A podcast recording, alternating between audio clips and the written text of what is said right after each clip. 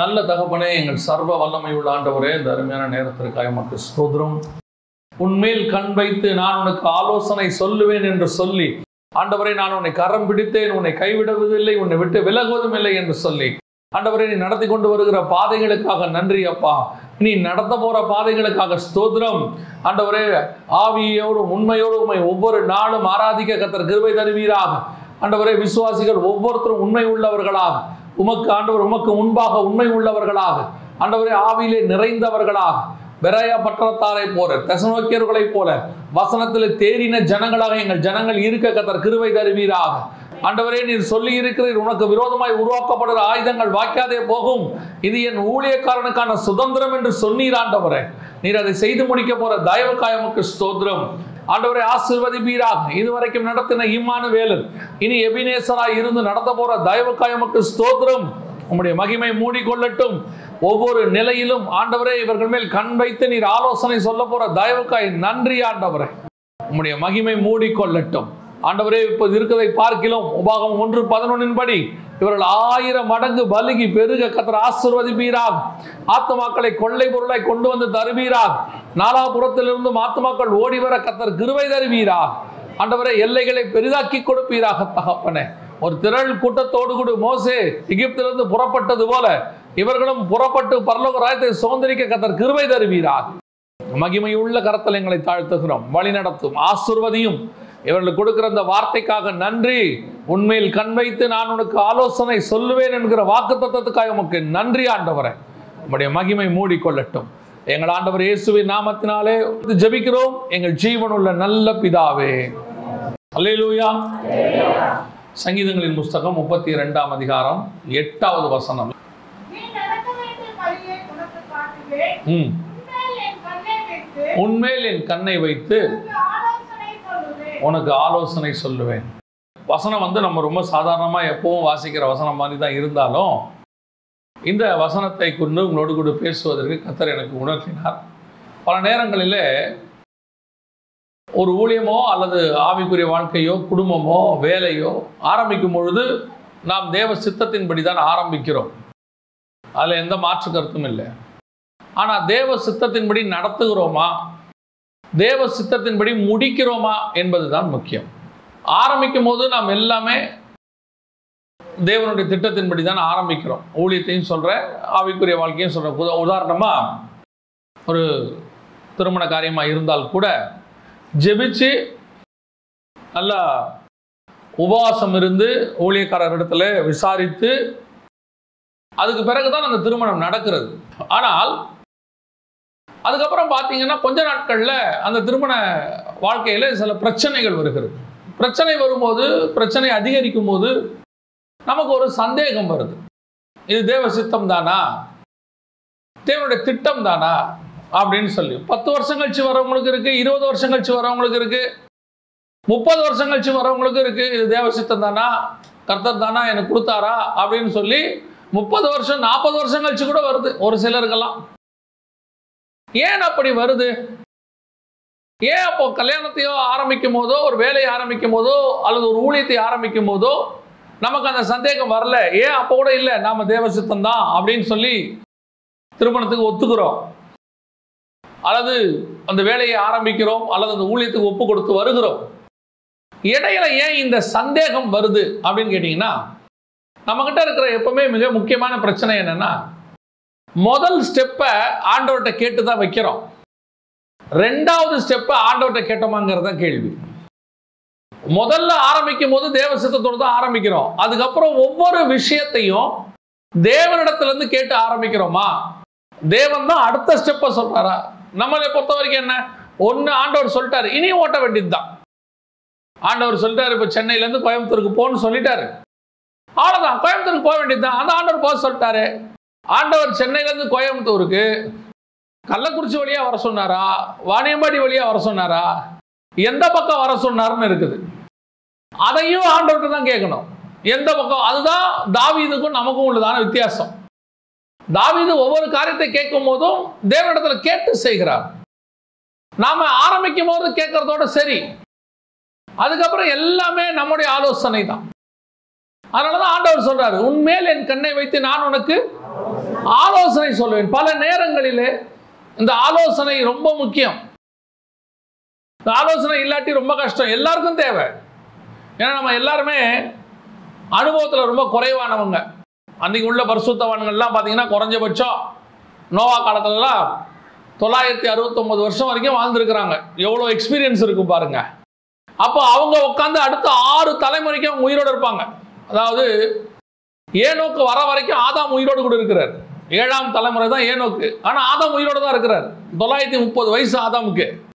கணக்குப்படி பார்த்தீங்கன்னா ஆதாம் உயிரோடு இருக்கிறார். அப்போ ஆதாமுக்கு எவ்வளவு எக்ஸ்பீரியன்ஸ் இருக்கும் பாருங்க. ஆறு தலைமுறையை பார்த்துருக்கிறார். அப்போ ஆதாமுக்கிட்ட போனால் நிறைய எக்ஸ்பீரியன்ஸ் கிடைக்கும். நிறைய கேட்கலாம். நிறைய ஆலோசனை சொல்லுவார். இப்படி இப்படி பண்ணலாம்ப்பா அப்படின்னு சொல்லுவார். ஆனால் இன்னைக்கு நமக்கு அப்படி இல்லை. எழுபது பலத்தின் மிகுதியினால் எண்பது. முடிஞ்சு போச்சு. அதில் இருபது வயசு வரைக்கும் படிப்பு கிடிப்புன்னு அப்படியே போயிடுறோம். அப்புறம் இருபதுலேருந்து நாற்பது நாற்பத்தஞ்சு வரைக்கும் தான் நமக்கு. இந்த ஆலோசனை சொல்லக்கூடியதான அறிவுங்கிறது நமக்கு ஒரு நாற்பத்தஞ்சு ஐம்பது வயசுக்கு மேலே தான் வருது. அப்போ நம்ம போய் யாருக்கிட்ட கேட்குறது அது வரைக்கும் நாற்பது வயசு வரைக்கும்? அதுக்கு முன்னாடி உள்ள பெரியவங்க இப்படி நம்ம நிறைய வச்சுருக்கிறோம். அப்போ அந்த ஆலோசனை கொடுக்கறது எங்கே எப்படி மிஸ்டேக் ஆகுது நடத்துறது எங்கே மிஸ்டேக் ஆகுது? எல்லா இடத்திலும் ஆலோசனை தேவைப்படுகிறது. அது ராஜாவா இருந்தாலும் ஆலோசனை தேவை. ஒரு சாதாரண குடும்பத்தில் இருக்கிற ஒரு மனுஷனாக இருந்தாலும் ஆலோசனை தேவை.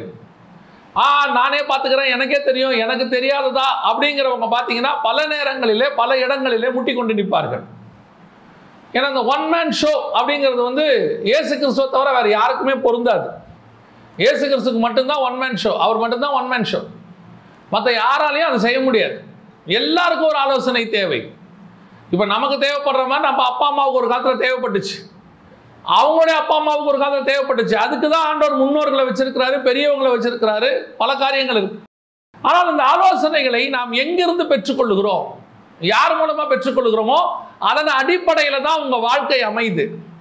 நீங்கள் இன்னைக்கு கடைசி காலத்தில் இந்த ஸ்பிரிச்சுவலி ஊழியத்தில் வளரும் போது யாருக்கிட்ட ஆலோசனை வாங்குறீங்கன்றது ரொம்ப முக்கியம்.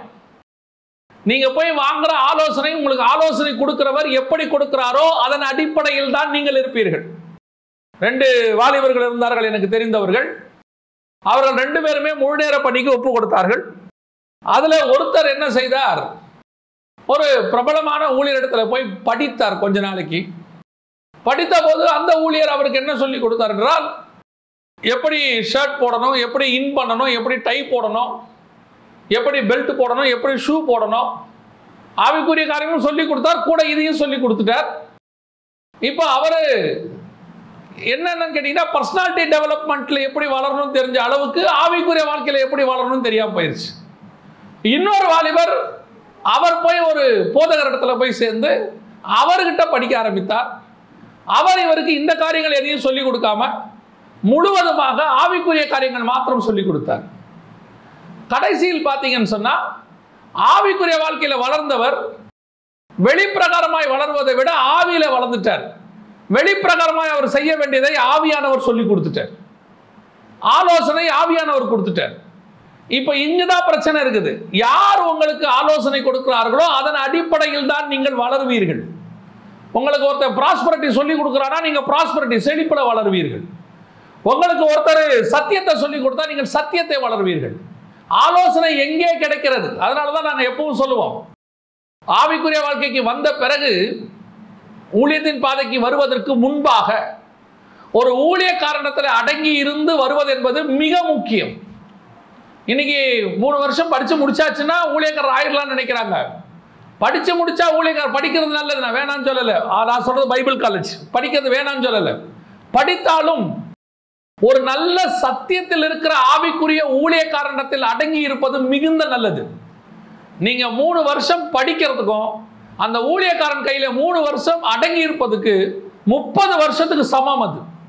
அந்த ஊழியக்காரன் போடுகிற விதை அந்த ஊழியக்காரன் சொல்லி கொடுக்கிற சத்தியம் அவர் மூலமாக நீங்கள் அவருடைய பிராக்டிக்கல் லைஃப்ல அவர்கிட்ட இருந்து கத்துக்கிறது. அதெல்லாம் அவருடைய அடுத்த முப்பது வருஷத்துக்கு பிரயோஜனமாக இருக்கும். இயேசு கிறிஸ்துவ மூணு வருஷம் தங்கி இருந்தார்கள் அப்போ சிலர்கள் அந்த மூணு வருஷம் அவர்கள் தங்கி இருந்தது. சாகிற வரைக்கும் அவர்களுக்கு அது பிரயோஜனமாக இருந்துச்சு. அதைத்தான் சொல்றேன். எங்கே இருக்கிறீர்கள்? யாரிடத்துல இருந்து ஆலோசனை பெறுகிறீர்கள் என்பதுதான் முக்கியம். வேதாகமத்திலே இந்த ஆலோசனை கொடுக்கக்கூடியதான நிலையிலே மூன்று முக்கியமான காரியத்தை நாம் இன்னைக்கு பார்க்க போகிறோம். முதலாவதாக நமக்கு ஆலோசனை கொடுக்கிறவர்கள் யார்? அப்படின்னு பார்த்தீங்கன்னா வாசிங்க. ஒன்று நாளாகமத்தின் புஸ்தகம் இருபத்தி ஏழாம் அதிகாரம் முப்பத்தி மூன்றாவது வசனத்தை வாசிங்க.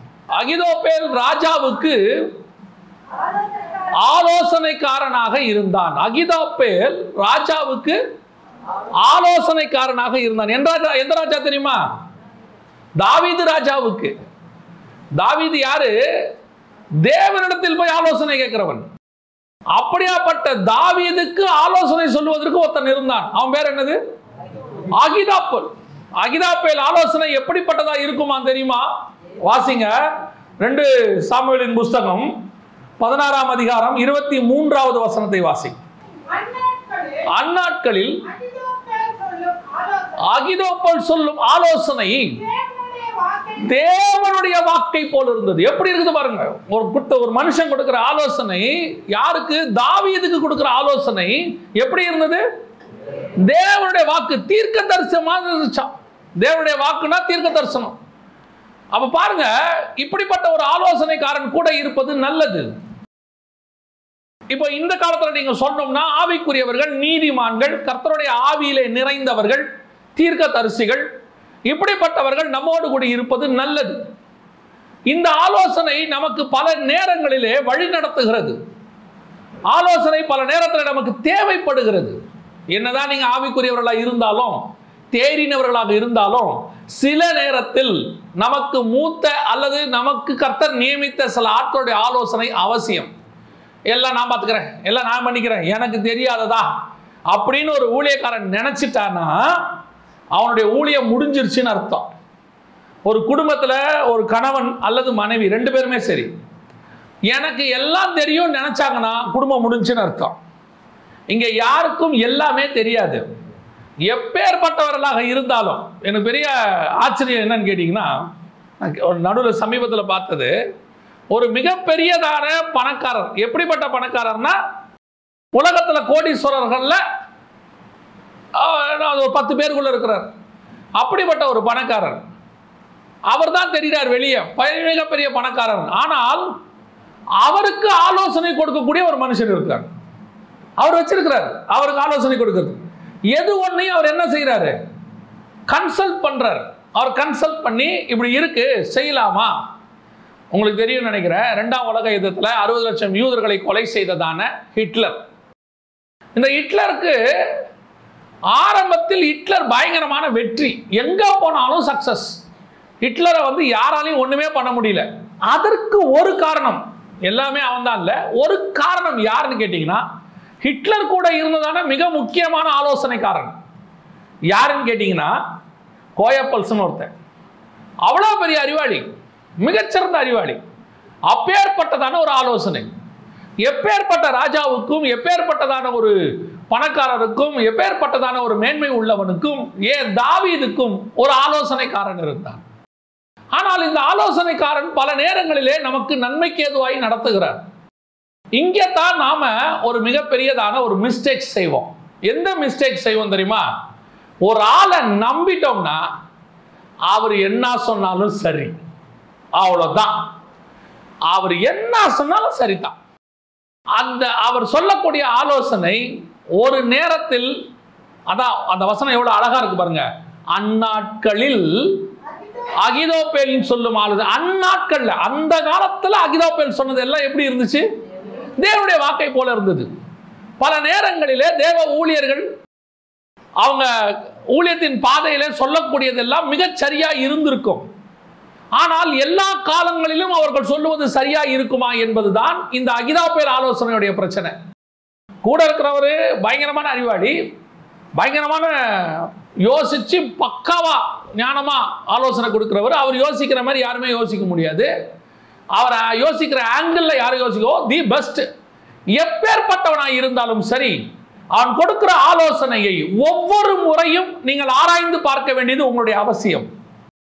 கண்மூடித்தனமாக அகிதா புயல் சொல்லிட்டா சரிதாங்க.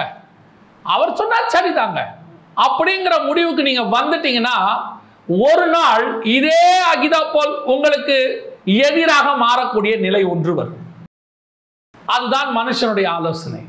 இன்னைக்கு உங்க கூட இருந்து உங்கள் உயர்வுக்கு உங்கள் வாழ்க்கை ஆசீர்வாதத்துக்கு காரணமாக இருக்கிற எத்தனையோ பேர் ஒரு நாள் உங்களுக்கு விரோதமாய் மாறுவதற்கும் விரோதமாய் மாறுவதற்கும் வாய்ப்பு இருக்கிறது. வாசிங்க. ரெண்டு சாமியல் புஸ்தகம் பதினேழாம் அதிகாரம் இருபத்தி ஓராவது வசனத்தை வாசிங்க. தாவீது ராஜாவுக்கு அறிவித்து தாவிதை நோக்கி கடந்து போங்கள். இன்னபடி அகிதோப்பேல் உங்களுக்கு விரோதமாக இதே அகிதோப்பல் தான் ஒரு நாள் தாவீதுக்கு தேவனுடைய வாக்கை போல இருந்தது. இதே அகிதோப்பல் தான். ஆலோசனை சொன்னக்கூடிய வாக்கு எப்படி இருந்தது? தேவனுடைய வாக்கை போல இருந்தது. இதே அகிதோப்பல் ஒரு நாள் அப்சலமோடு கூட சேர்ந்து கொண்டான். இதே அகிதோப்பல் ஒரு நாள் தாவீதுக்கு விரோதமாய் மாறி போனான். தாவீது உயர்வதற்கு ஆலோசனை சொன்ன அதே அகிதோப்பேல் ஒரு நாள் தாவீது சாவதற்கும் ஆலோசனை சொல்லுகிறான். பாருங்க எப்படி ஆப்போசிட்டா மாறிடுச்சு பாருங்க. தாவீதோட நம்பிக்கை என்ன? அகிதாபல் சொன்னா சரியா இருக்குங்க. பர்ஃபெக்ட் தி பர்ஃபெக்ட் பல நேரங்களிலே பிஸ்னஸ் தொடங்கும் போது எல்லாம் சொல்லும் போது ஒரு சிலர்லாம் கூட இருப்பாங்க. அந்த பிஸ்னஸ் வளர வளர வளர அவர்கள் அப்படியே இருப்பார்கள் என்று எதிர்பார்க்க முடியாது. அவர்கள் நமக்கு விரோதமாக எழும்புவதற்கும் வாய்ப்பு இருக்குது. ஏன்னா இந்த உலகத்தில் நம்ம உயர்றதை பார்த்து பொறாமப்படாதவங்கன்னு கொஞ்சம் பேர் தான் இருக்காங்க. கொஞ்சம் பேர் தான். அந்த கொஞ்சம் பேரை கண்டுபிடிக்கிறது ரொம்ப கஷ்டம். உங்களை நீங்கள் உயர்றதை பார்த்து உங்கள் கண் அவங்க கண்ணுலையும் அவங்க மனசுலையும் பொறாம உண்மையிலேயே வரலன்னா அப்படிப்பட்டவர்கள் உங்க கூட இருக்கிறாங்கன்னா அது கர்த்தர் கொடுத்த கிஃப்ட்னு அர்த்தம். நான் சொல்லுவேன் சொந்த அண்ணன் தம்பி கூட புறாமப்படுவாங்க உங்க மேல. சொந்த அக்கா தங்கச்சியும் கூட புறாமப்படுவாங்க அவங்க பேசும் போதே அவங்க வாயிலிருந்து அந்த வார்த்தையை நீங்க கண்டுபிடிச்சிடலாம். தெரியுமா? அப்படியே பேசும்போது பெருமூச்சு விட்டுட்டு சொல்லுவாங்க. உனக்கு என்னப்பா? நல்லா வந்துட்ட மேல. அது நமக்கு எப்படி இருக்கும் தெரியுமா? இவ- நம்ம அக்கா தங்கச்சிங்க நம்ம அண்ணன் தம்பிங்க அதுக்கப்புறம் அவங்க முகம் நாடி வேறுபட்டுரும் பேசுறது வேறுபடும். நம்ம எதை சொன்னாலும் குற்றம் கண்டுபிடிப்பாங்க. அப்படி ஒரு குரூப் ஒன்று உருவாகிடும் இப்படி ஆவறவங்க ஒரு நாள் நமக்கு விரோதமாக எழும்புவதற்கும் வாய்ப்பு இருக்கிறது. அகிதாப்பல் ஒரு நாள் தாவீதுக்கு அவ்வளோ ஆலோசனைக்காரனாக இருந்தான் தாவீது வயது சென்றவனை மாறிட்டான். இப்போ அடுத்த ஜென்ரேஷன் வருது. அப்சலோம் எழும்புறாரு. ஆட்டோமேட்டிக்கா அகிதாப்பல் யாருக்கிட்ட போயிட்டான்? அப்சலோம் கிட்ட போயிட்டான். ஏன்? தாவீது கிட்ட இருக்கிற கூட்டம் குறையுது. தாவீது கிட்ட இருக்கிற கூட்டம் எல்லாம் அப்படியே கொஞ்சம் கொஞ்சமாக குறைஞ்சு யாருக்கிட்ட வருது? அப்சலோம் கிட்ட வருது. அப்சலோம் ரதங்களை சவதரிக்கிறான் குதிரைகளை சவதரிக்கிறான் பயங்கர பிளான் பண்ணி ஆளுங்களை சேர்த்துக்கிறான். அடுத்து அப்சலோம் தான். யார் பிளான் பண்றது? அகிதாபால் பிளான் பண்ற கணக்கு பண்றாரு. ஓ பரவாயில்ல. தாவீதோடைய காலம் முடிஞ்சுச்சு. இனி அப்சலோம் தான். இனி தாவீது கூட இருந்து பிரயோஜனம் இல்லை. ஒரு நாள் இதே தாவீது உயர்வுக்கு காரணமாக இருந்தா நான் இப்ப யார் கூட போய் சேர்ந்து கொள்ள போறேன்? அப்சலோமோட சேர்ந்து கொள்ள போறேன். அப்படிப்பட்டவர்கள் இன்னைக்கு நிறைய எக்கச்சக்கம். அவங்க தான் இருப்பாங்க. பல நேரத்தில் நம்ம கூடவே இருந்துகிட்டே இருப்பாங்க. நல்ல உயர்வு வர வரைக்கும் வருவாங்க. நம்ம கொஞ்சம் உயர்வு வந்த உடனே அவங்க பொறாமப்பட்டு என்ன? நான் இருந்ததுனால தான் நீ இந்த அளவுக்கு வந்த. நான் இல்லாட்டி நீ வந்துருவியா? நான் எப்பவும் எனக்கு பைபிள் ஆண்டவர் ஒரு காரியத்தை சொல்லி கொடுத்தார். ஒரு பக்கம் யோவாபு ஒரு பக்கம் அகிதோப்பேலு ஒரு பக்கம் அந்த ஜெயின்ஸ் இவனுக்கு பாதுகாக்கிறதுக்கு ஜெயின்ஸ் யாருக்கு? தாவீதுக்கு. இது எல்லாம் எதுக்கு தெரியுமா? இவங்கெல்லாம் எதுக்கு தெரியுமா? இவங்க எல்லாருமே தாவீதை ராஜாவாக்கிறதுக்காகத்தான் கத்தரவர்களை வச்சிருக்கிறார். அவங்க வேலையை இவனை ராஜாவாக்குறது தான் இவங்க நினைச்சுக்க கூடாது என்னாலதான் இவன் ராஜாவா இருக்கிறான்னு. அவன் ராஜாவாகிறதுக்காகத்தான் கர்த்தர் அவர்களே உருவாக்கி இருக்கிறார் அவங்களுக்கு அந்த கிஃப்ட் எதுக்குன்னு கேட்டீங்கன்னா இவனை ராஜாவாக்குறதுக்கு. இவங்க நினைச்சுக்க கூடாது. என்னாலதான் இவன் ராஜாவானான்னு. இவங்க நினைக்கணும் எனக்கு கொடுத்த அபிஷேகம் கர்த்தர் இவனை ராஜாவாக்குறதுக்காக இவனுக்கு உதவி செய்வதற்காக வச்சிருக்கிறார். நல்லா தெரிஞ்சுக்கொள்ளுங்க. ரெண்டு வகையான அபிஷேகம் இருக்கு அழைப்பு இருக்கு. ஒரு அழைப்பு தாவீது ராஜாவாவது. இன்னொரு அழைப்பு தாவீதை ராஜாவாக்குவது. அது யோவாபுடைய வேலை. யோவாபு ஒரு நாளும் ராஜாவாக முடியவே முடியாது. புரியுதா நான் சொல்றது? யோவாபுடைய வேலை என்ன எப்பவுமே? தாவீத ராஜாவாக்குறது ஆ நான் ராஜாவாக கூடாதா இல்லப்பா உ- உன்னை ஆண்டோர் உருவாக்குனதே அதுதான். என்னதுக்காக? தாவித ராஜாவாக்குவதற்கு யோவான் சானுடைய வேலை இயேசுவுக்கு வழியே ஆயத்தம் பண்ணுவது. ஏன் நான் இயேசுவா மாற முடியாதா? முடியாது. முடியாது. உன்னை முன்னாடி ஆறு மாசம் பிறக்க வச்சதுக்கு காரணமே நீ வழி ஆயத்தம் பண்றதுக்கு தான். நீ நினைச்சுக்க கூடாது. நான் வழி ஆயத்தம் பண்ணதுனால தான் இயேசுநாதருக்கு இவ்வளோ பேர் வந்திருக்காங்க. இப்போ அவர்கிட்ட இருக்கிற சீசன் இருக்கானே அவன் கூட நம்ம பையன் தான். இப்போ சொன்னா நம்ம அப்படிதான் சொல்லுவோம். இப்போ ஏசுகிட்ட அந்தரையான ஒரு பையன் இருக்கான் பாருங்க. நம்மகிட்ட இருந்த பையன் தான். நான் தான் அமுச்சு வச்சிருக்கிறேன். ஏசு நம்ம பார்த்து ஊழியத்துக்கு வந்தவர். அப்படின்னு யோவான் ஸ்நானகர் நினைச்சாருன்னா ஜெயிலில் போட்டு கழுத்தை வெட்டிடுவாங்க. கதை முடிஞ்சு தாவீதை மேற்கொள்ள வேண்டும் என்று யோவாபு நினைத்தால் நீ போய் பலிபீட கொம்பை தான் பிடிச்சுக்கணும். உன்னை வெட்டுவாங்க. உன் அழைப்பு அவனுக்கு உதவி செய்வதற்கு. ராஜாவாகிற அழைப்பு ஒன்று இருக்கிறது உதவிக்காரன் அழைப்பு என்று ஒன்று இருக்கிறது. உதவிக்காரன் அழைப்பு கீழானது அல்ல அதுதான் இவனை ராஜாவாகவே மாத்தோம். ஆனா அதுக்காக தான் கத்தர் ஒன்று உண்டாக்கி இருக்கிறார் இதுவும் கத்தர் கொடுத்த ஊழியம் தான் இதுவும் ஆண்டவர் ஆசீர்வச்சிருக்கிறது? தான் ஆனா இன்னைக்கு நிறைய பேர் என்ன நினைக்கிறாங்க தெரியுமா? அந்த உயர்வு வரும்போது கர்த்தர் உயர்த்தி வரும்போது நம்ம ஆலோசனையில தாங்க அவர் மேலே வந்தாரு. நம்மளால தான் அவர் ராஜாவாக இருக்கிறாரு. நம்ம மட்டும் இல்லாட்டி என்ன ஆவாரு? காணாம போயிடுவார். ஆண்டவர் சொல்வாரு நீ போ. நீ அகிதாப்பேல் ஆலோசனை தானே? நீ போ. நீ போய் அப்சலோமுக்கு ஆலோசனை சொல்லி பாரேன்.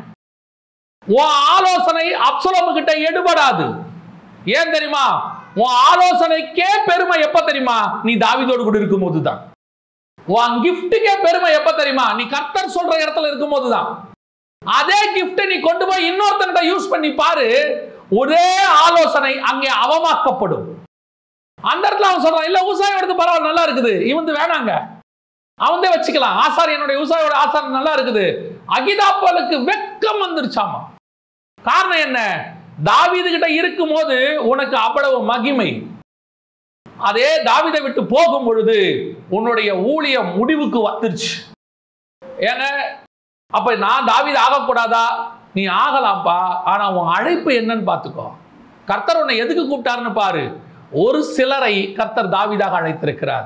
ஒரு சிலரை கர்த்தர் யோவாபாக அழைத்திருக்கிறார். ஒரு சிலரை கர்த்தர் மோசேவாக அழைத்திருக்கிறார். ஒரு சிலரை கத்தர் யோசுவாவாக அழைத்திருக்கிறார். யோசுவா மோசே ஆக முடியாது. மோசே யோசுவாக முடியாது. இதுதான் உண்மை. தாவீதுக்கு அப்புறம் யார் வரணும்னு கர்த்தர் நிர்ணயம் பண்ணாரு. அந்த நிர்ணயத்தை யோவாபு செய்ய முடியாது. இன்னைக்கு என்ன நடக்குது?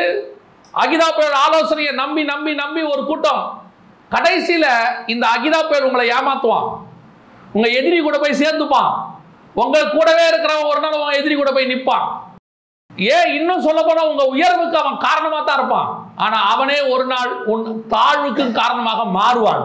ஆனா உனக்கு கத்தர் ஒரு வாக்கு கொடுக்கிறாரு. அகிதாப்பின் ஆலோசனையை அனுப்பினதும் நான் தான். உன்னை விட்டு அவனை அனுப்பினதும் நான் தான்.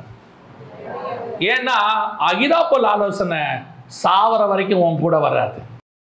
அந்த ஆலோசனை ஒரு காலகட்டத்துக்காக கொடுக்கப்பட்டது. நம்ம ஒரு காரியத்தை நல்லா புரிஞ்சுக்கணுங்க. ஆவிக்குரிய வாழ்க்கையில். இதெல்லாம் ஆவிக்குரிய வாழ்க்கையில் இருக்கக்கூடியதான சில விஷயம். சிலரை சில காலத்தில் கர்த்தர் கிட்ட கூட்டிட்டு வருவார். அவர்கள் உங்கள் உயர்வுக்கு காரணமாக இருப்பார்கள். அதற்கு பிறகு உங்களை விட்டு கத்தர் அவங்கள ரிமூவ் பண்ணுவார். நீங்க அந்த ரிமூவ் பண்றதுக்கு கண்டிப்பாக விட்டு கொடுக்கணும். அதுக்கப்புறம் அகிதாப்பல் உங்க கூட இருந்தா உங்களை க்ளோஸ் பண்ணிடுவான் அவன். அவனை கர்த்தர் அப்சலோம் கூட அனுப்பிடுவார். ஏன்? அப்சலோம் சாகும்போது அகிதாப்பலும் சாவான். எல்லாரும் செத்து போயிடுவாங்க கர்த்தர் உனக்கு கொடுக்கிற ஆலோசனை ஒன்று என்னவென்று சொன்னால் உனக்கு சில மனுஷர்களை நான் தருவேன். அவர்கள் வருவார்கள். உனக்கு உதவி செய்வார்கள். ஆலோசனை கொடுப்பார்கள். உனக்கு உயர்வுக்கு காரணமாக இருப்பார்கள். ஒரு நாள் அவர்களே உனக்கு விரோதமாகி எழும்புவார்கள். ஒரு நாளும் கலங்காதீங்க. ஐயோ இவர் இப்படி பண்ணிட்டாரே. நான் என்ன பண்ணுவேன்? நான் என்ன செய்வேன்? இவர் போயிட்டாரே. இந்த ஊழியத்தை ஆரம்பிக்கும் போது நான் ரெண்டு சாட்சிகளை இதுக்கு நான் சொல்ல முடியும். இந்த ஊழியத்தை நான் ஆரம்பிக்கும் போது நான் ஊழியக்காரனுடைய பேக்ரவுண்ட்லேருந்து வந்தவன் கிடையாது. என்னுடைய முன்னோர்கள் யாரும் எங்கள் அப்பாவோ அல்லது தாத்தாவோ பா யாருமே ஊழியக்காரன் கிடையாது. எனக்கு ஊழியம்னா என்னன்னே தெரியாது. நான் எங்கள் ஊழிய எங்கள் ஊழியக்காரர்கிட்ட படித்தது மட்டும்தான் ஊழியம். எனக்கு வேறு எதுவும் தெரியாது. நான் எந்த பைபிள் காலேஜுக்கும் போனதே இல்லை. ஒரே ஒரு பைபிள் ஸ்கூல் ஒரு சர்ச்சில் நடத்துனாங்க. ஈவினிங்கில் நடத்துவாங்க. அதில் போய் உட்காந்து ஒரு ஒரு மணி நேரம் படிச்சுட்டு வருவோம். அதை தவிர்த்து எனக்கும் ஊழியத்துக்கும் எந்த சம்பந்தமும் கிடையாது. திடீர்னு ஆண்டவர் இந்த ஊழியத்துக்கு அழைத்த போது இந்த ஊழியத்துக்கு வர சொன்னார். வரும்போது பலதரப்பட்ட ஆலோசனைகள். எந்த ஆலோசனையும் தள்ளுவதற்கு அல்ல. எல்லாமே வேல்யூபிள் அத்தனையுமே வந்து இதுக்கு முன்னாடி ஊழியக்காரங்க சாதிச்ச ஆலோசனைகள். அநேகர் வந்து சொன்னாங்க ஒருத்தர் என்கிட்ட சொன்னார் பிரதர் நீங்கள் முதல்ல என்ன பண்ணுங்க? ஒரு இருக்கிற முப்பது மாவட்டம் அவர் எத்தனை அன்றைக்கி ஒரு முப்பது மாவட்டமோ முப்பத்தி ரெண்டு முப்பத்தி மூணு மாவட்டமோ இருந்துச்சு. எல்லா மாவட்டத்துக்கும் ஒரு ரெப்ரசன்டேட்டிவ் போடுங்க. உங்கள் ஊழியத்துக்குன்னு ஒரு ஆளை போடுங்க. அவர்களுக்கு மாதம் மாதம் போய் ஒரு மீட்டிங் நடத்துங்க. அங்கே இருக்கிற ஜனங்களை எல்லாம் வர வைங்க. அப்போ தான் உங்கள் ஊழியம் ஜனங்களுக்கு தெரியும். அப்போது அவர் சொல்லிட்டு போயிட்டாரு. ஆண்டவர் சொன்னார் அவன் சொல்கிறபடி ஒன்றும் செய்யாத. உன் ஊழியத்தை எப்படி மேலே கொண்டு போகணும்னு எனக்கு தெரியும். நீ இந்த ரெப்ரசன்டேட்டிவை போட்டு மாதம் மாதம் மீட்டிங் நடத்தி அங்கே இருக்கிறவங்களுக்கு வருஷத்துக்கு ஒரு தடவை கேலண்டர் அனுப்பி அப்புறம் மாதம் மாதம் வாக்குத்தத்தை அனுப்பி பத்திரிக்கை அனுப்பி எனக்கு இவ்வளவு தேவைப்படுதுங்கிறத மறைமுகமாகவோ நேரடியாகவோ சொல்ல வேண்டிய அவசியம் உனக்கு இல்லை. நீ என்ன பண்ணணுங்கிறத நான் சொல்கிறேன் அவன் சொன்னதை எதையும் எடுக்காத. இந்த ஆலோசனை அகிதாப்பேரோட ஆலோசனை தான். நியாயமா செஞ்சா சூப்பரா வந்துடும் நல்லா மினிஸ்ட்ரி அப்படியே வரும். ஆனால் கர்த்தர் சொன்னார் அந்த ஆலோசனைப்படி என்ன செய்யாத? செய்யாது. ஏன்? ஒரு நாட்களில் வருகிற நாட்களில் அந்த ஊழியத்தை அப்புறம் நீ அதே அகிதாப்பேரோட ஆலோசனை இருந்தால் தான் நடத்த முடியும். என்ன? உன் ஊழியத்தை நடத்துறதுக்கு தேவைகள். அந்த தேவையை நான் பார்த்துக்கிறேன். அந்த தேவையை நான் பார்த்துக்கிறேன். இன்னைய வரைக்கும் நான் சொல்லுவேன் அந்த ஆலோசனையை நான் கேட்கவில்லை. கர்த்தருடைய சத்தத்துக்கு மாத்திரம் செவி கொடுத்தேன். கர்த்தர் இன்றளவும் என்னை நடத்தி கொண்டிருக்கிறார். ஒரு இடத்திலும் யாருக்கிட்டையும் கை நீட்டுகிற அளவுக்கு கர்த்தர் வைக்கவில்லை. எந்த திட்டத்துக்கும் மூளையை போட்டு யூஸ் பண்ண வேண்டிய அவசியம் கிடையாது. அதற்கு பதிலாக தேவ சமூகத்தில் உட்கார்ந்தால் போதும். சில நேரத்தில் அகிதாப்பருடைய ஆலோசனை பார்ப்பதற்கு நல்லா இருக்கும். அது கவுத்துரும். பல நேரத்தில் கவுத்துறோம். எதிராக போயிடும். நமக்கு எதிராக போயிடுவாங்க. அதுக்கப்புறம் கையை பிசைஞ்சிக்கிட்டு நிற்போம் என்னடா? கூட இருந்தவங்க போயிட்டாங்களே. ரெண்டு நண்பர்கள் ஒரு பிஸ்னஸ் ஆரம்பித்தாங்க இது ரெண்டாவது சாட்சி. ரெண்டு நண்பர்கள் பிஸ்னஸ் ஆரம்பிச்சாங்க. ஆரம்பித்த போது ஒருத்தருக்கு வேலை தெரியும். ஒருத்தருக்கு வேலை தெரியாது. ஆனால் அவர் தான் இன்வெஸ்ட் பண்ணுறார் இப்போ ரெண்டு பேரும் பிஸ்னஸ் ஆரம்பித்து வரும்போது இந்த வர பணத்தை எல்லாம் இந்த வேலை தெரிஞ்சவர் பாக்கெட்டில் போட்டுக்கிட்டு போயிடுவார். இந்த பணம் போடுறவர் கையை கட்டிட்டு பார்த்துக்கிட்டே இருப்பார். காலையில் பிஸ்னஸ் ஆரம்பிக்கும் சாயங்காலம் முடியும். முடியும் போது பணத்தை எடுத்து பாக்கெட்டில் போட்டு அவர் போயிடுவார். இவர் மட்டும் பணத்தை போட்டுக்கிட்டே இருப்பார் அவர் எடுத்துக்கிட்டு போயிட்டே இருப்பார். ஆனால் பிஸ்னஸ் எல்லாம் நடக்குது. ஒரு நாள் பணம் எடுக்கும் போது இவர் கேட்டார் இந்த பணம் போடுறவர் என்னடா எல்லா பணத்தையும் நீயே எடுத்துன்னு போகிற கணக்கு இல்லை ஒன்றும் இல்லை. அப்படின்னு ஒண்ணா அவருக்கு உடனே ஓ என்ன கணக்கு கேட்குறேன் நீயே? இந்த பிஸ்னஸ் யாரால் நடக்குது தெரியுமா? நீ கை கட்டிட்டு நிக்கிறியா? அதனாலயா? நான் என் மூளையை யூஸ் பண்றேன். இப்போ இவர் சொன்னாரு அதுக்காக நீ மொத்தத்தை எடுத்துன்னு போன எப்படி? நம்ம வேணா டேர்ம்ஸ் பேசிக்கலாம். அப்படின்னு உடனே ஒன்றும் பேச வேண்டிய அவசியம் இல்லை. இனிமேட்டு நான் இந்த கடைக்குள்ளே வரமாட்டேன். நீயே கடையை பார்த்துக்கோ. அப்படின்ட்டு விட்டுட்டு போயிட்டார். போயிட்டார் அவர். இந்த மனுஷன் என்ன செய்யறதுன்னு தெரியல. வேலை தெரியாது. என்ன செய்யறதுன்னு தெரியல. ஆனால் அந்த மனுஷங்கிட்ட ஒரு காரியம் இருந்துச்சு. விட்டுட்டு தானே போனேன் அந்த ஆறு மாதம் நீ பண்ண வேலையை நான் பார்த்துருக்குறேன். பார்த்ததை செஞ்சு பார்ப்போம் அப்படின்னு செய்ய ஆரம்பிச்சாரு. கொஞ்சம் கை காலெல்லாம் அடி அடிலாம் படும். காயம் படும் கவலைப்படலை. செஞ்சு பார்த்தாரு. இருக்குள்ளே அந்த நண்பர் போய் சொல்லிட்டாரு ஊர் ஃபுல்லா அவனுக்கு வேலை தெரியாதுங்க. அவன் வேஸ்ட்டுங்க. அவ்வளோதான் இன்னொரு பத்து நாளில் மூடிடுவாங்க. எல்லாம் சொன்னார். பதினஞ்சு நாள் கழித்து அந்த கூட இருந்தவர் செய்ததை விட இவர் நல்லா வேலை செய்ய ஆரம்பிச்சார். ஏன் தெரியுமா? இது அவருடைய பிஸ்னஸ் அவருக்கு ஆத்மாவோட சேர்ந்து வேலை செய்யும். எல்லாம் செய்யும். செய்ய ஆரம்பித்தார். ஒரு நாள் வந்தது பிஸ்னஸை கத்தர் ஆசீர்வதித்தார். பெருசா மாறிச்சு. போனார்ல போனவர் இன்னும் ரோட்ல தான் சுத்திட்டு இருக்கிறார். இன்னும் அதே மாதிரி தான் பேசிட்டு இருப்பார். நான் இல்லாட்டி அது முடியாதுங்க. நான் தான் இப்போ என்ன பேசிட்டு இருக்க தெரியுமா? நல்லா பெருசா வளர்ந்துட்டான். யார் காரணம்? நம்ம ஆரம்பிச்சு விட்டது தான் நம்மளால தான் அப்படின்னு பேசிட்டு இருப்பான் எதுக்கு சொல்றேன் தெரியுமா? பல அகிதாப்புகள் வருவார்கள். ஆலோசனை கொடுப்பார்கள். அவர்கள் வருகிற போது நீங்கள் ஏற்றுக்கொள்ள வேண்டும். போகிற போது விட்டுறணும். தயங்கி நிக்காதீங்க கலங்கி நிக்காதீங்க. என்ன பயம்? ஏது செய்வேன்? உங்களுக்கு ஆலோசனை கொடுக்கிற ஒரு ஒருத்தர் மேல உட்கார்ந்துகிட்டு இருக்கிறார். உன்மேல் கண் வைத்து நான் உனக்கு ஆலோசனை சொல்லுவேன். அந்த ஆலோசனை தான் கடைசி வரைக்கும் ஆலோசனை. அந்த ஆலோசனை தான் முடிவு பரியந்தம் ஆலோசனை. இந்த ஆலோ மனுஷ ஆலோசனை தேவை. தேவை இல்லைன்னு சொல்லல. அது ஒரு நாள் உனக்கு விரோதமா எழும்பும் போது கலங்கி நிக்காதீங்க. தேங்கி நிக்காதீங்க. வாழ்க்கை முடிஞ்சிருச்சு. எல்லாம் போச்சு. அவ்வளவுதான். ஆவு இல்லவே இல்லை. அவன் போனானா அகிதாப்பலை விட ஆலோசனை கொடுக்கிற தேவன் ஒருத்தர் எனக்கு நிற்கிறார் அவர் அனுப்பின ஆள் அகிதாப்பலுக்கு பதிலாக வேற ஆள் அனுப்பி விடுவார். வேற ஒருத்தன் வருவான். இவனுக்கு அப்பனை அனுப்பி விடுவாரு. இவனை விட பெரிய ஆள் ஒருத்தர் அனுப்பி விடுவாரு. நீ மட்டும் சோர்ந்து போகவே போகாத. எந்த ஒரு காரியத்துக்கும் பயப்படவே பயப்படாதீங்க. தைரியமா சொல்லுங்க. அகிதாப்பல் போனா போகட்டும். கர்த்தர் என்னோடு கூட இருக்கிறார். அகிதாப்பல் செத்து போவான். கர்த்தர் ஜீவனோடு கூட இருப்பார். அலையலூயா இது மனுஷனுடைய ஆலோசனை. ரெண்டாவது ஒரு ஆலோசனை இருக்குது. இது கொஞ்சம் டேஞ்சர் இது என்ன ஆலோசனை? வாசிங்க. இதே தாவிதுக்கு தான். ரெண்டாவதும். யார் கொடுக்குற ஆலோசனை பாருங்க வாசிங்க. ஒன்று நாளாகமத்தின் புஸ்தகம் இருபத்தோராம் அதிகாரம் ஒன்றாவது வசனத்தை வாசி.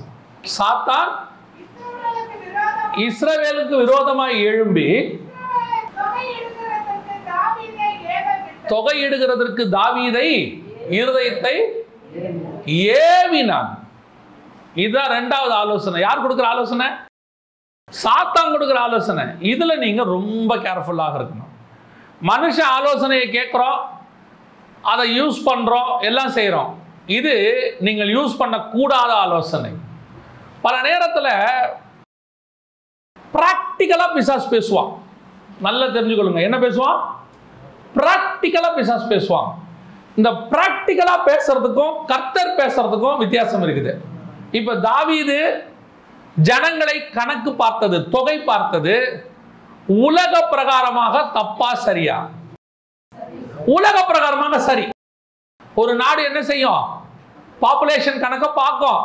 எவ்வளோ பேர் இருக்கிறாங்க? அதுக்கு பல வாரியான கணக்கெடுப்பு இருக்குது. நமக்கு அந்த வாரியான கணக்கெடுப்பே கிடையாது. நமக்கு ஒரே வாரியான கணக்கெடுப்பு தான். சரியா? அப்போ பல வாரியான கணக்கெடுப்பெல்லாம் நடத்துவாங்க.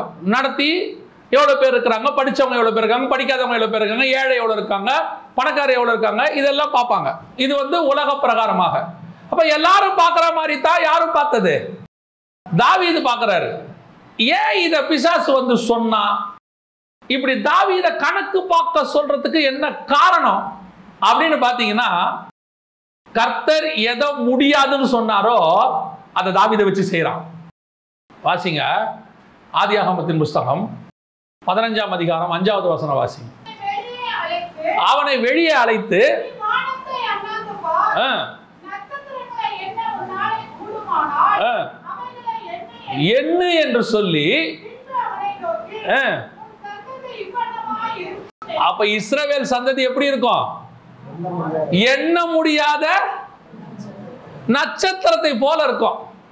உன்னால என்ன முடியுமா? அப்படின்னு கத்தர் கேட்கிறார். ஆபரகாமை பார்த்து உன்னால் என்ன கூடுமானால் அதை என்ன இன்னும் கூட வாசிங்க. இருபத்தி ரெண்டாம் அதிகாரம் பதினேழாம் வசனம் வாசிங்க. நான் உன்னை ஆசிர்வதிக்கவே ஆசிர்வதித்து நான் உன்னை ஆசீர்வதிக்கவே ஆசீர்வதித்து சந்ததி வானத்து நட்சத்திரங்களைப் போலவும், ஆ, நட்சத்திர மழையைப் போலவும் ம், பெருகவே பெருக பண்ணுவேன். அப்பனா உன் சந்ததி எப்படி இருக்கும்? என்னவே முடியாதுப்பா. என்னவே முடியாதுன்னு சொன்ன ஒரு சந்ததிய யாரை வச்சு என்ன வைக்கிறான் பிசாசு? தாவித வச்சு என்ன வைக்கிறான். எங்க வந்து லாக் வைக்கிறான் பாருங்க. கர்த்தர் உனக்கு ஸ்பிரிச்சுவலி ஒன்னு சொல்லியிருப்பாரு. அதை வேர்ல்ட்லி கொண்டு வந்து கனெக்ட் பண்ணுவான். பிசாசு. உலக பிரகாரமா சரிதானுங்க. உலக பிரகாரமா கணக்கெடுப்பது சரிதானே? ஆமாப்பா. உலக பிரகாரமாய் சரி. ஆனால் தேவன் பண்ணக்கூடாதுன்னு சொல்லியிருக்கிறாரு. நீ பண்ணக்கூடாது. அவ்வளவுதான். நோ மோர் கொஸ்டின் அதுக்கு என்ன வேணா காரணம் சொல்லிட்டோம். உலகம் உன்ன பைத்தியம் கூட சொல்லிட்டோம். இது பைத்தியக்கார ராஜாங்க. எவ்வளவு பேர் இருக்கிறாங்கன்னு கூட தெரியாதான். பன்னெண்டு கோத்திரம்னு சொல்றான். பன்னெண்டு கோத்திரம் எவ்வளவு பேர் பன்னெண்டு கோத்திரத்துல இருக்கிறாங்க? ஏதாவது தெரியுமா? எனக்கு அது தெரியாதுங்க. ஏன் ராஜா நீங்க எண்ணலையா? இல்ல எங்க கர்த்தர் எண்ண முடியாது. அவரு ஆபரகாமுக்கு சொன்னாரு. சொல்லி ஆயிரம் வருஷம் ஆயிடுச்சு ராஜா. நீங்க எண்ணுங்க.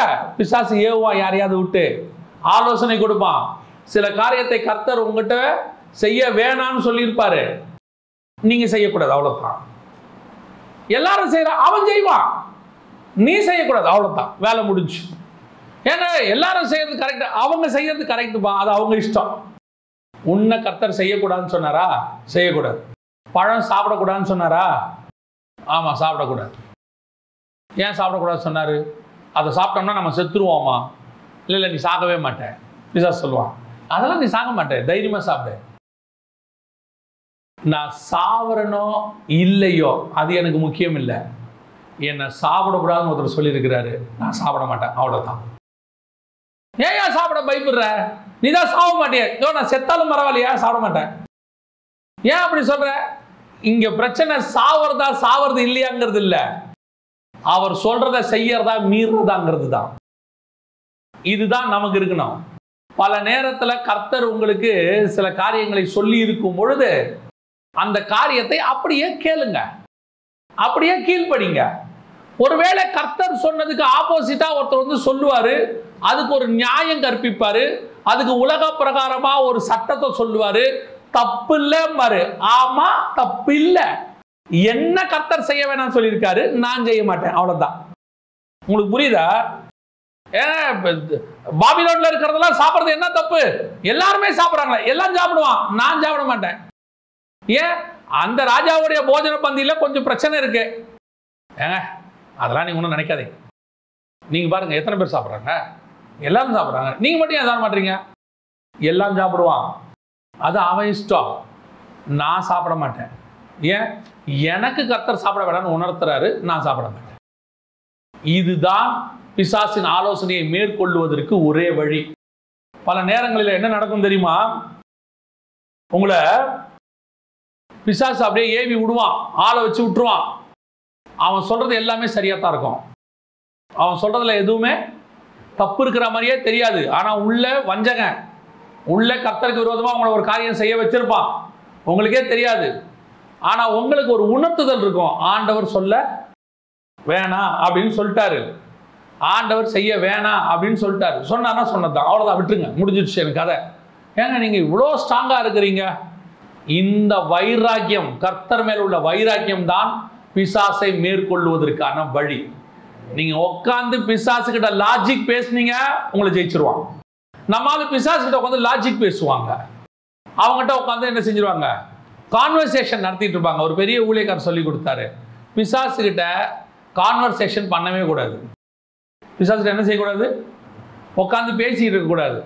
அவர் சொல்லுவார் அவர் டெலிவரன்ஸ் மினிஸ்ட்ரி பண்ணுறவர் அவர் சொல்லுவார் ரெண்டே ரெண்டு காரியம் வேணால் பிசாசு கிட்ட கேட்கலாம். நீ யாருன்னு கேட்கலாம். ஏன் பிடிச்சிருக்கேன்னு கேட்கலாம். இதை தவிர்த்து வேற எதுவும் அவங்ககிட்ட பேசக்கூடாது. ஏன்னா இந்த ரெண்டு கேள்வியும் இயேசுநாதர் கேட்டிருக்கிறார். இதை தவிர வேற எதுவும் பிசாசு கிட்ட பேசாத அப்படி மாதிரி நான் கேட்பேன் ஏன்னா அப்படி சொல்றீங்கன்னு? உன்னை விட என்னை விட அவன் நல்லா பேசுவான். கொஞ்ச நேரம் நீ பேசினே இருந்தீங்கன்னா உன் வாயாலே என்ன பண்ணிடுவான்? உன் வாயின் வார்த்தையினாலேயே அவன் பிடிச்சிருவான். அதுக்கப்புறம் அவன் போகவே மாட்டான். ஏன்னா சொன்னது நீ ஆகிடும் இயேசு கிறிஸ்து பசியாகி இருக்கிறார். இயேசுவுக்கு கல்லுகளை அப்பமாக்கி புசிக்கிற வல்லமையும் இருக்கு. ஆனா அவர் ஏன் அதை செய்யல தெரியுமா? சொன்னது யாரு? பிசாசு. அவன் சொல்லிட்டான் கல்லுகளை அப்பமாக்கி புசியும். அதை செஞ்சிட்டாருன்னா அவர் யார் வார்த்தைக்கு கீழ்ப்படிஞ்சதா அர்த்தம்? பிசாசு வார்த்தை கீழ்ப்படிஞ்ச அர்த்தம். பல நேரங்களில் பிசாசு இப்படித்தான் உங்களை சோதிப்பான். உங்களை இப்படித்தான் ஏவுவான். இப்படித்தான் ஆலோசனை கொடுப்பான். அவன் என்ன சொல்லுவான் தெரியுமா? க- பைபிளுக்கு விரோதமா இருக்கிற மாதிரியே இருக்கும். ஆனா அது என்னவோ பைபிள்ல இருக்கிற மாதிரியும் இருக்கும். அதான் பிசாசுடைய தந்திரம். பிசாசுடைய ஆலோசனைகளுக்கு எப்பொழுதும் உடன்படாதிருங்கள். உங்களை இந்த மாதிரிலாம் ஏதாவது ஒன்று சொல்லுவாங்க. இந்த மாதிரி ஏதாவது ஒன்று பிசாசு ஏவும். அதை செய் இதை செய்யு சொல்லும். ரொம்ப கேர்ஃபுல்லாக இருக்கணும். ரொம்ப ரொம்ப கேர்ஃபுல்லாக இருக்கணும். இந்த மாதிரி காரியங்கள் வரும்போது இதில் தாவிது ஏமாந்துட்டார். பிசாசு ஏவனவர் என்ன பண்ணிட்டாரு? ஏமாந்துட்டாரு. ஏமாந்த உடனே அவருடைய வாழ்க்கையிலேயே இருக்கிற பிளாக் மார்க்கில் அது ஒரு பிளாக் மார்க்காக மாறிடுச்சு. பல ஆயிரம் பேர் அதனால செத்து போனார் அதுதான் நம்ம ஆவிக்குரிய வாழ்க்கையில் நடக்கும். பிசாசு சில நேரத்தில் ஆலோசனை கொடுப்பான். அந்த ஆலோசனைக்கு ஒரு நாள் என்ன செய்யக்கூடாது? கீழ்ப்படியக்கூடாது. என் நண்பர் ஒருத்தர் பெரிய கடை வாடகைக்கு விட போனார். வாடகைக்கு விடும்போது அவருக்கு ஒரு வைராக்கியம். காரணம் அந்த கடையை வந்து கர்த்தர் கொடுத்தது அவருக்கு. அந்த கடையை வாடகைக்கு விட்டால் அந்த கடையில் எந்த விதமான விக்கிரக வழிபாடு நடக்கக்கூடாதுன்னு அவருக்கு ஒரு வைராக்கியம். ஆனால் வர்றதெல்லாம் யார் வர்றா? விக்கிரக வழிபாடு யாகம் நடத்துகிறவங்க இந்த மாதிரி தான் வராங்க அப்போது ஒரு சிலர் ஆலோசனை கொடுக்குறாங்க. அவங்க நடத்திட்டு போட்டோம். அதோட அர்த்தம் என்ன தெரியுமா? மேலே இவர் ஆஃபீஸ் இருக்கு. கீழே அவன் வந்துட்டானா கொஞ்சம் கொஞ்சமாக இவருக்கு விரோதமாக செயல்படுறதுக்கான வழி. ஆனால் கர்த்தர் அவருக்கு வைராக்கியத்தை கொடுத்தார். அவர் சொன்னார் என்னுடைய இடம் காலியாக இருந்தாலும் பரவாயில்ல. என்னுடைய இடம் ஆட்கள் வராமல் பூட்டி கிடந்தாலும் பரவாயில்ல. ஒரு நாளும் விக்கிரகத்துக்கு நான் உள்ளே இடம் கொடுக்க மாட்டேன். இப்படி தான் பிசாசு ஆலோசனை கொடுப்பான். நீங்கள் செய்ய வேணாங்க. அவங்க செஞ்சுட்டு போவாங்க. நீங்கள் சும்மா கண்ணை மூடிட்டு ஓரமாக நின்றுட்டீங்கன்னா போதும். அவங்க செஞ்சுட்டு போயிடுவாங்க சொல்லணும் முடியாது. இது என்னுடையது. அப்படிலாம் பார்த்தீங்கன்னா ஆளே கிடைக்காது. பரவாயில்ல. கிடைக்காட்டியும் பரவாயில்ல. அது சும்மா இருந்தாலும் பரவாயில்ல. ஆனால் அதுக்கு ஏற்ற ஆட்களை கத்தர் கொண்டு வருவார். அதுக்கேற்ற மாதிரி கத்தர் செய்வார். பல நேரங்களில் பிசாசு ஏவுகிற ஏவனியை இன்னைக்கு என்ன செய்யக்கூடாது? இடம் கொடுக்கும். கடைசியாய் ஒரு ஆலோசனை இருக்குது அதை மாத்திரம் சொல்லிட்டு நான் முடிக்கிறேன் வாசிங்க. ஏசாயா தீர்க்கதர்சன புஸ்தகம் ஒன்பதாம் அதிகாரம் ஆறாவது வசன வாசிங்க. அவர் நாமம் அதிசயமானவர் இல்லை. அதோட அர்த்தம் என்ன தெரியுமா? எப்படி இருக்கும் தெரியுமா? நீங்கள் அந்த அந்த நாமத்தை எல்லாத்தையும் பாருங்க. இது மட்டும் தனியாக இருக்கும். அதிசயமானவர் ஆலோசனை கர்த்தர் வல்லமை உள்ள தேவன் நித்திய பிதா சமாதான பிரபு. இந்த ஒவ்வொன்றுத்துக்கும் ஒரு முன்னாடி பார்த்தீங்கன்னா ஒரு பட்ட பேர் இருக்கும். வல்லமை உள்ள தேவன். அப்புறம் நித்திய பிதா. அடுத்து சமாதான பிரபு. ஆனா அதுக்கு முன்னாடி மட்டும் என்ன இருக்குது? அதிசயமானவர் அல்ல. அது எப்படி இருக்கு இங்கிலீஷ்ல கேட்டீங்கன்னா வண்டர்ஃபுல் கவுன்சிலர் அதோட அர்த்தம் என்னன்னா அதிசயமான ஆலோசனை கர்த்தர் ஆலோசனை கர்த்தர் அல்ல அவரு. அவர் எப்படிப்பட்ட ஆலோசனை கர்த்தர் அதிசயமான ஆலோசனை கர்த்தர் இப்ப சொல்லி பாருங்க. அதிசயமான ஆலோசனை கர்த்தர் வல்லமை உள்ள தேவன் நித்திய பிதா சமாதான பிரபு. பின்னாடி உள்ளதெல்லாம் தேவனுக்கு பேரு. பிரபு பிதா தேவன் இப்படி இருக்கும். மே- அதனாலதான் அதுக்கு உள்ளது ஆலோசனை கர்த்தர் எப்படிப்பட்ட ஆலோசனை கர்த்தர் அதிசயமான ஆலோசனை கர்த்தர் வண்டர்ஃபுல் கவுன்சிலர் இப்ப நமக்கு அகிதாப்பேல் ஆலோசனை உண்டு. சில மனுஷங்கள் ஆலோசனை உண்டு. எதிரோ வந்து ஆலோசனை கொடுக்கிறாரு. யாருக்கு? மோசைக்கு எதிரோ வந்து ஆலோசனை கொடுக்கிறாரு. இப்படி மனுஷனுடைய ஆலோசனைகள் நிறைய இருக்குது. ஆனால் கர்த்தருடைய ஆலோசனை இந்த மனுஷ ஆலோசனை எல்லாத்த விட அதிசயமானது. அதனாலதான் அவருக்கு பேர் என்னது? அதிசயமான ஆலோசனை கர்த்தர். இந்த அதிசயமான ஆலோசனை என்ன தெரியுமா? மனுஷன் கொடுக்கிற ஆலோசனை மாதிரியும் இருக்காது. பிசாசு கொடுக்கிற ஆலோசனை மாதிரியும் இருக்காது. இது வண்டர்ஃபுல்லா இருக்கும். அதிசயமா இருக்கும். ராஜா தாவீது போய் கேட்பான் இந்த ராஜா மேல படையெடுத்து போலாமா? எப்படி போட்டோம்? எல்லா ராஜாவும் எப்படி போவான் தெரியுமா? நேராக போவான் கோட்டையை முற்றுகையிடுவான். அப்புறம் வந்துட்டு அதை சுற்றி கொத்தளமிடுவாங்க. கடைசியாக போருக்கு போவாங்க. ஆண்டவர் சொல்வார் அப்படிலாம் வேணாம். நீ என்ன செய்ய?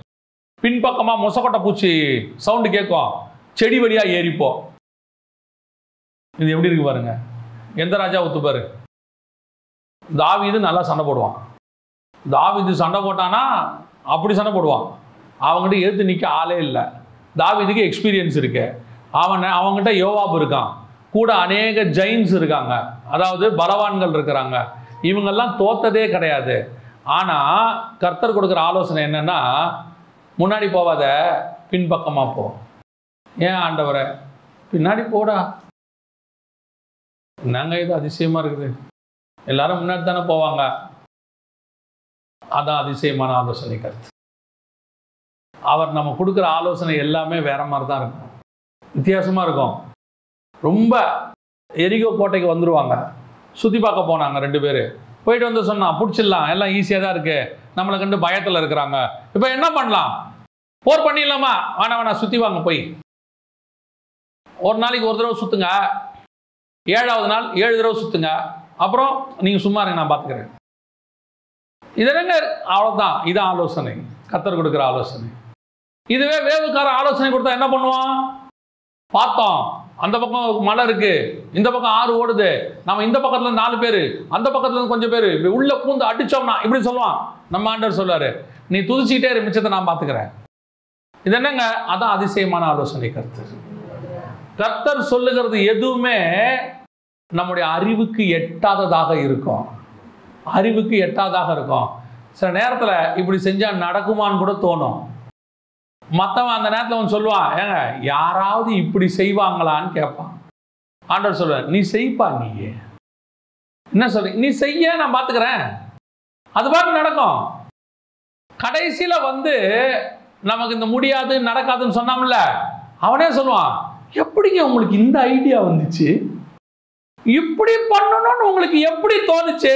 அதுக்கு பேர் தான் அதிசயமான ஆலோசனை கருத்து. அவ்வளோதான் நம்ம ஆண்டவர் கொடுக்குற ஒவ்வொரு ஆலோசனையும் பரத்திலிருந்து வருது. அது பார்த்த உடனே உங்களுக்கு என்ன செய்யாது? உங்களுக்கு என்ன செய்யாது? டக்குன்னு புரியாது. நமக்கு எக்ஸ்பிளைன் பண்ணி தான் செய்யணும்னு அவருக்கும் அவசியம் கிடையாது. அவர் சர்வ வல்லமை உள்ள தேவன். நம்முடைய வேலை ஒன்னே ஒன்று அவர் ஆலோசனைக்கு கீழ்ப்படிய வேண்டியது. உங்களுக்கு புரியுதா? அவருடைய ஆலோசனைக்கு கீழ்ப்படிய வேண்டியது. இதை விட்டுட்டு அவர் ஆலோசனையை ஆராய்ஞ்சு பார்க்காதீங்க. என்னவா இருக்கும்? இப்படி போ சொல்றாரு. இப்படி போ சொன்னா நடக்குமா? திடீர்னு ஆண்டவர் சொல்வார். நான் என்ன வச்சு சொல்றேன். திடீர்னு ஆண்டவர் சொன்னார். ஒரு பைபிள் காலேஜ் விஷயத்த சொல்லி உன்னை கொண்டு நான் இதை செய்கிறேன் அப்படின்னார். என்கிட்ட இருக்கிற ஒரே ஒரு பழக்கம் ஆண்டவர் சொல்லி கொடுத்த பழக்கம். எங்கிட்ட இல்லை ஆண்டவர் சொல்லி கொடுத்த பழக்கம் கண்ணை மூடிட்டு ஆண்டவர் சொன்னால் பூச்சிருக்கணும் இந்த கிணறுடைய ஆழம் என்ன? எவ்வளோ தண்ணி இருக்கு? எவ்வளோ குதிச்சா எவ்வளோ தூரம் போகும்? அதெல்லாம் யோசிக்க கூடாது. தண்ணி மேலே இறங்கி நட அப்படின்னா நடந்துடணும் அவ்வளோதான் ஏன்? நடக்க சொல்றது அவர் நடக்க போறோம். இல்லை நடக்காம மூழ்கிட்டா தூக்குறவர் அவரு தூக்கிட்டு போறாரு. இல்லை அப்புறம் என்ன பண்ணலாம்? முடியாது. ஆ சரி போட்டில் போய் உட்காந்துக்கலாம் திருப்பி அவரே கூப்பிட்டு வந்துடுவாரு நடக்கவும் வைப்பாரு மூழ்குனா தூக்கவும் செய்வார் வேணான்னா போட்டில் உட்கார வச்சு திருப்பி கூட்டிட்டு வந்துடுவார் அப்படிப்பட்ட தேவன் ஒருத்தர் இருக்கும்போது நான் ஏன் பயப்படணும்? எதை கத்தர் சொன்னாரோ அதை தைரியமாக செய்யுங்க. அதை உட்காந்து ஆராயாதீங்க. சிலர் சொல்லுவாங்க இல்லை வசனம் சொல்லுது நாம் கணக்கு பார்த்து அந்த கணக்கு பார்த்து வீடு கட்டுறது இந்த கான்செப்ட் எல்லாம் யார் செய்யணும்னா அவங்களா யோசிச்சு செய்கிறவங்க செய்யறது. கர்த்தர் சொல்லும் போது எதையும் யோசிக்கக்கூடாது. கர்த்தர் சொன்னா செஞ்சுட்டு போயிட்டே இருக்கணும். மொசக்கொட்டை பூச்சி வழியா போ போயிடலாம். இல்ல சண்டை போடலாமா? இல்ல வேணாம் ஏழு தடவை சுத்தி வா நடந்துடலாம். ஆண்டவரே ஐயாயிரம் பேருக்கு இருநூறு பணம் இருந்தாலும் வருமா? சரி வராதா? என்ன செய்யலாம்? இவங்கள பேசாம அனுப்பி விட்டுருவோம். இல்ல பசியா இருக்குமாப்பா? போற வழியில சோர்ந்து போவாங்களே. என்ன காசும் இல்லை அப்பமும் இல்லை. என்ன பண்ணலாம்? யாருக்கிட்டயாவது இருக்கான்னு பாரு. ஒரு பையன்கிட்ட அஞ்சு அப்பம் ரெண்டு மீன் இருக்கு. சரி அதை வாங்கிட்டு வா. அதை வச்சு யோசிச்சா என்ன ஆகும்? அஞ்சப்போ ரெண்டு மீன். இவர் அதுக்கப்புறம் தான் அற்புதமே செய்ய போறாரு. இப்போ அந்திரே சொல்றாரு ஒரு பையன்கிட்ட கிட்ட அஞ்சப்போ ரெண்டு மீன் இருக்கு. அதை வாங்கிட்டு வா. அதை வாங்கிட்டு வந்து நான் நினைக்கிறேன்டா. நம்ம மட்டும் தனியாக போய் சாப்பிட்றதுக்கு வாங்கிட்டு வர சொல்றாரு போல. அஞ்சப்போ ரெண்டு மீன் இவங்க பன்னெண்டு பேருக்கே பத்தாதே? அதை போய் என்ன வாங்கிட்டு வர்றது? சொல்லியே அனுப்பலை. நீ வாங்கிட்டு வா. இது ஐயாயிரம் பேருக்கு நான் எப்படி மாற்றி காட்டுறேன் பாருன்னு சொல்லலை. உங்ககிட்ட என்ன இருக்கு? அஞ்சாப்பா ரெண்டு மீன் ஒரு சின்ன பையன் வச்சிருக்கான். அதை வாங்கிட்டு வா. முதல்ல அவன் கொடுக்கணுமே. அவனே மூணு நாள் இருக்கான் உட்காந்துருக்கான் அவன் கொடுக்கணுமே. சொன்னார் போய் வாங்கிட்டு வா. வாங்கிட்டு வந்தார். இவர் அந்த அற்புதம் நடக்கிற வரைக்கும் இந்த பன்னெண்டு பேருக்கு எப்படி இருந்திருக்கும்? யோசிச்சு பாருங்க. என்னடா பண்ண போறாரு? அஞ்சு அப்பட்ட ஒரு கை பிட்டா கூட ஐம்பது பேருக்கு வராதேடா. ஐயாயிரம் பேர் இருக்குமேடா. என்னடா செய்ய போறாரு? அவர் மேலே சோத்திரம் பண்ணி கீழே இறக்குனா மொத்தம் ரொம்ப இருக்கு. கொண்டு போய் கொடு எல்லாத்தையும் கொண்டு போய் கொடு. அவ்வளோதான் நான் சொல்கிற வேலையை மட்டும் செய். அஞ்சு அப்பா ஐயாயிரம் பேருக்கு எப்படி மாறுதுங்கிறத உட்காந்து பாரு. ஆராய்ச்சி பண்ணாதீங்க. அற்புதத்தையும் அதிசயத்தையும் என்ன செய்ய முடியாது? You can prove the miracles அற்புதத்தை உங்களால் என்ன செய்ய முடியாது? ப்ரூவ் பண்ண முடியாது. அதை சொன்னாலும் உங்களுக்கு புரியாது. ஆ, கற்சாடி நிறைய தண்ணி நிரப்புங்க. நிரப்பியாச்சு. மொண்டுட்டு போங்க. மொண்டுட்டு போய் எல்லாருக்கும் கொடுங்க. எதுக்கு? வெறும் தண்ணியை மொண்டுட்டு போய் கொடுக்க சொல்கிறாரு குடுறா. சொல்கிறது ஏசுநாதர் கொண்டு கொடு. இல்லைங்க நீ குடுறா போடா யோசிக்காமல் குடுறா. கொடுத்தா அவன் குடிச்சு இப்படியே பார்த்துருப்பான் ஃபஸ்ட்டு ஐயோ தண்ணி கொடுத்தோன்னு முறைக்கிறான் போல தெரியுது. குடிச்சு அவன் சொல்கிறான் இதை எங்கடா வச்சுருந்தீங்க இவ்வளோ நேரம்?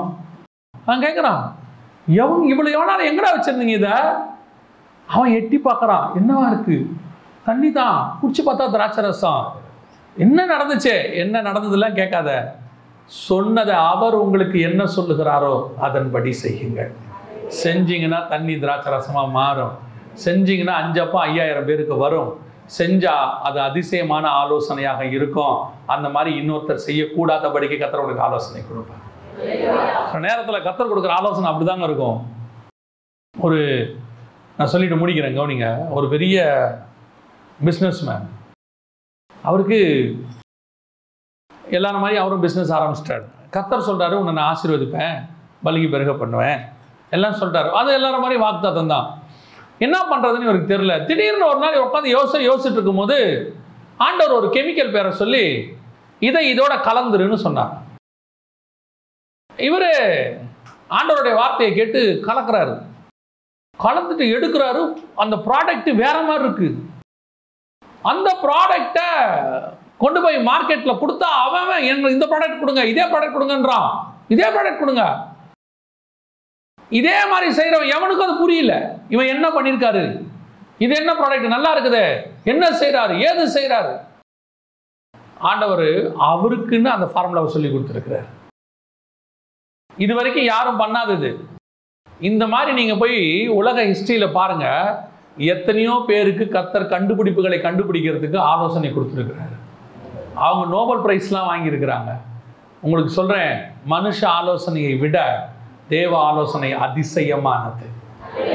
காட் காடோடைய நாலேஜும் விஸ்டமும் எக்ஸ்ட்ராடினரி மனுஷன் கொடுக்கறது இருக்கு. சில நாட்களில் இருக்கு. தேவை இல்லைன்னு சொல்லலை. கர்த்தர் கொடுக்குற ஆலோசனைன்னு ஒன்று இருக்கு. திடீர்னு உங்களுக்கு சொல்வாரு இப்படி செய்யும் பாரு இல்லைங்க இப்படி எல்லாரும் நீ செய்ப்பா. நீ அதை செய்ய. ஆண்டவர் பேச்சை கேட்டு மட்டும் நீ செஞ்சிரு. பல நேரங்களில் எங்களுக்கு நடந்த சாட்சியெல்லாம் நாங்கள் சொன்னோம்னா நிறைய சொல்ல முடியும் இந்த இருபது வருஷம் ஊழியத்தில். சம்மந்தமே இல்லாத இடத்துல ஆண்டவர் சொல்லுவார் நீ செய் அப்படிம்பார். செஞ்சு முடிக்கும் போது பார்த்தீங்கன்னா ஆச்சரியமாக இருக்கும். நிறைய பேர் வந்து கேட்பாங்க ஏங்க இதை ஏங்க போய் செஞ்சீங்க? எப்படி இதை செஞ்சீங்க? ஏன் இந்த மாதிரி செஞ்சீங்க? ஆச்ச ஆச்சரியமா இருக்கும்பாங்க. நான் சொல்லுவேன் எனக்கும் ஆச்சரியமாக தான் இருக்குது சொன்னால செஞ்சோம் அவ்வளோதான் காரணம் அவர் அதிசயமான ஆலோசனை கர்த்தர்.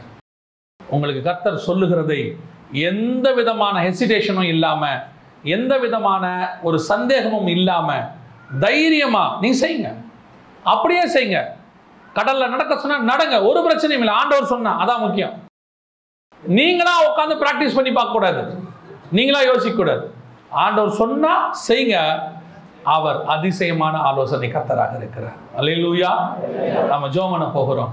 கர்த்தர் நம்முடைய ஆவிக்குரிய வாழ்க்கையிலும் சரி நம்முடைய உலக பிரகாரமாயும் சரி அது மட்டுமல்ல உங்களுடைய பிஸ்னஸ்லையும் சரி எல்லாவற்றிலும் ஆண்டவருடைய ஆலோசனை அதிசயமாக இருக்கும்.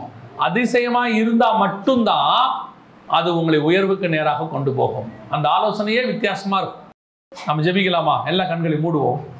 ஒருவேளை உங்களோடு கூட இருந்த அகிதாக்கள் அநேகர் உங்களை விட்டு போயிருக்கலாம். அவர்கள் இதுவரைக்கும் உங்களுக்கு ஆலோசனை கொடுத்தவர்களாக இருக்கலாம். இன்னும் சொல்ல போனால் ஆவிக்குரிய வாழ்க்கைக்கு பிஸ்னஸ்க்கு குடும்பத்துக்கு புரோஜனம் உள்ளவர்களாக இருந்திருக்கலாம். திடீர்னு அவங்க ஆலோசனை நின்று போயிருக்கும். சில நேரத்தில் அந்த ஆலோசனை உங்களுடைய எதிராளியை கூட போய் சேர்ந்திருக்கும். உங்களுக்கு விரோதமாக செயல்படும். உங்களை ஒழிச்சு கட்டணும்னு முடிவெடுப்பாங்க. எல்லாம் செய்வாங்க. ஆனா கத்தர் சொல்றாரு கவலைப்படாத. உண்மையில் கண் வைத்து உனக்கு ஆலோசனை சொல்வதற்கு நான் இருக்கிறேன். உனக்கு விரோதமாய் ஆலோசனை சொல்லுகிற அகிதாப்பல் நாண்டு கொண்டு செத்தான்.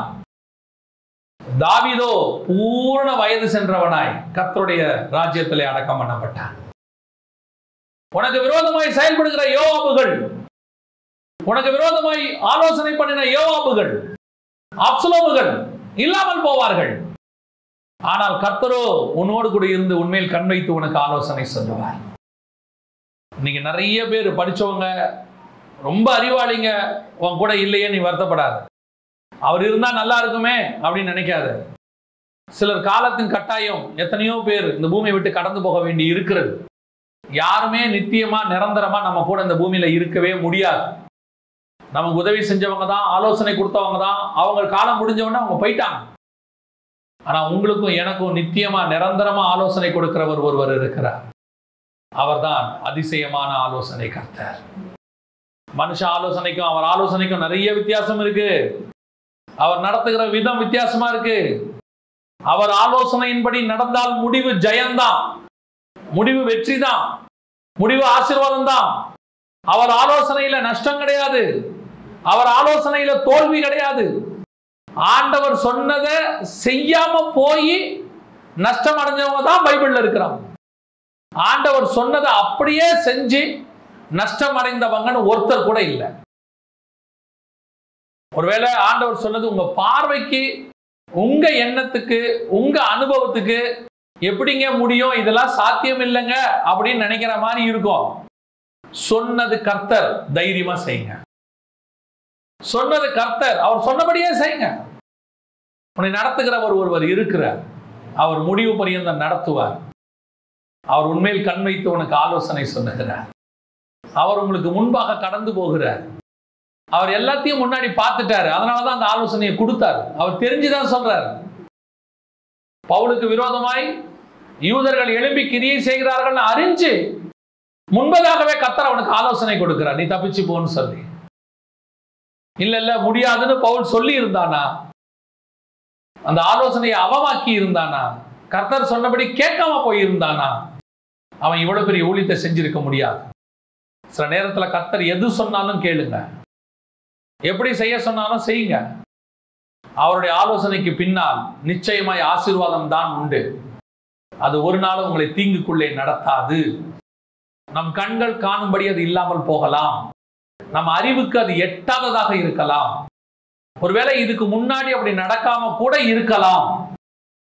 ஏன்? கர்த்தர் உங்கள் மூலமா புதுசா ஒரு காரியத்தை செய்யக்கூட வல்லமை உள்ளவராக இருக்கிறார். எல்லாரும் சொல்லுவாங்க இது வரைக்கும் அப்படி நடந்ததே இல்லையே அப்படிம்பாங்க.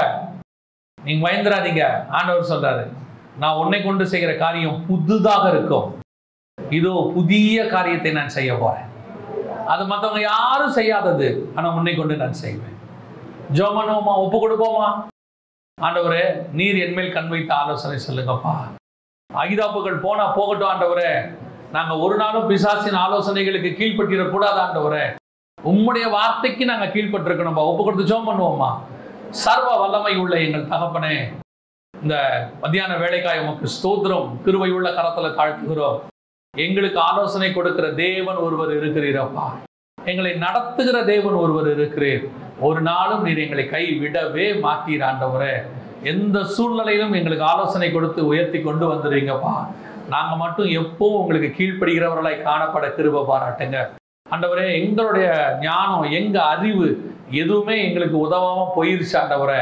நீங்கள் தான் எங்களுக்கு ஆலோசனை சொல்லுகிறவர். அதிசயமான ஆலோசனை கத்தர் நீங்கள் தான்ப்பா நீங்கள் நடத்தி கொண்டு வாங்க. முடிவு பரியந்தம் எங்களை நடத்துங்க. ஆசிர்வதியும் அகிதோப்பியருடைய ஆலோசனைகளால் பாதிக்கப்பட்ட ஜனங்களை ஒப்பு கொடுக்கிறோம். கூட இருந்தவர்களால் பாதிக்கப்பட்டவர்களால் ஒப்பு கொடுக்கிறோம். கத்திரவர்களை ஆசிர்வதிப்பீரா அவர்களுக்கு ஆலோசனை தருவீரா மீண்டும் எழும்ப கத்திர கிருமை பாராட்டும்படி நாங்கள் செபிக்கிறோம். மகிமையுள்ள கரத்துல தாழ்த்துகிறோம். எங்கள் ஆண்டவர் இயேசுவின் நாமத்தில் இதாவே